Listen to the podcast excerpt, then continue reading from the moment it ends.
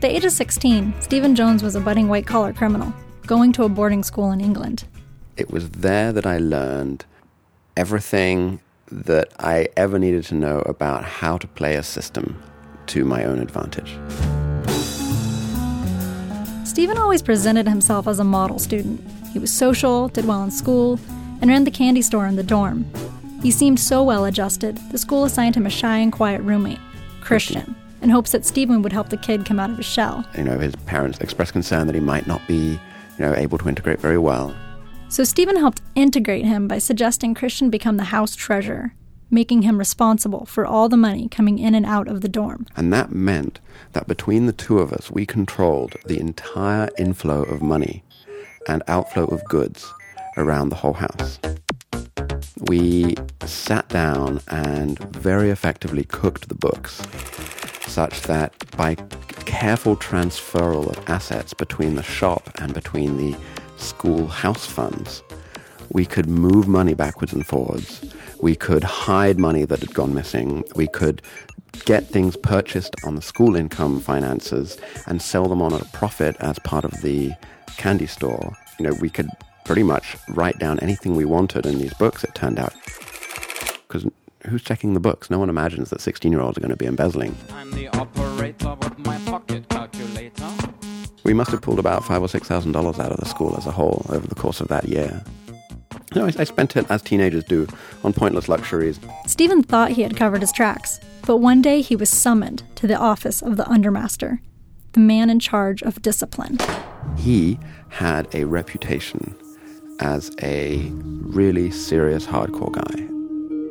And you'd be in this this sort of formal baronial hallway leading to this dark oaken door at the end, behind which was your fate, and you'd be left to sit outside on some ornate bench for 15 minutes while you sort of stewed and got increasingly worried.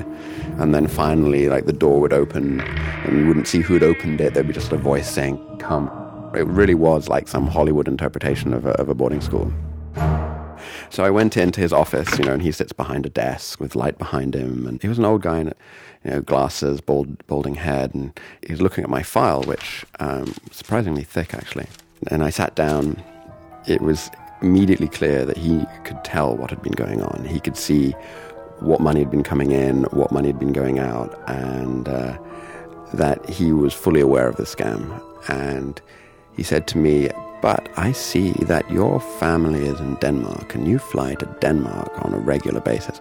And I said, yes. And he said, so you go through the duty free every time? And I said, yes. And he said, well, if you were to bring me 200 Benson and Hedges cigarettes, then we could forget about all of this. And so I began regularly to bring him a carton of cigarettes every month. He would say, More cigarettes this month? And I would say, Absolutely, sir. And carry on my way. So I never had to suffer the hand of discipline in the school. It taught me yet more things about how the system works. So Stephen added smuggling to his list of criminal activities, right next to embezzlement. We absolutely continued the scam. Well, in fact, we refined the process after we got caught. You don't always have to be invisible you have to make it easy for someone like the undermaster to look the other way.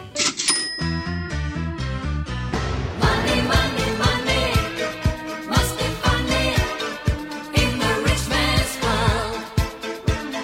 Money, money, money, always sunny.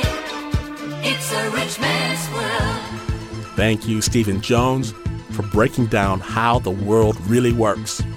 That story is produced by Lindsey Lee Keel and Renzo Gorrio.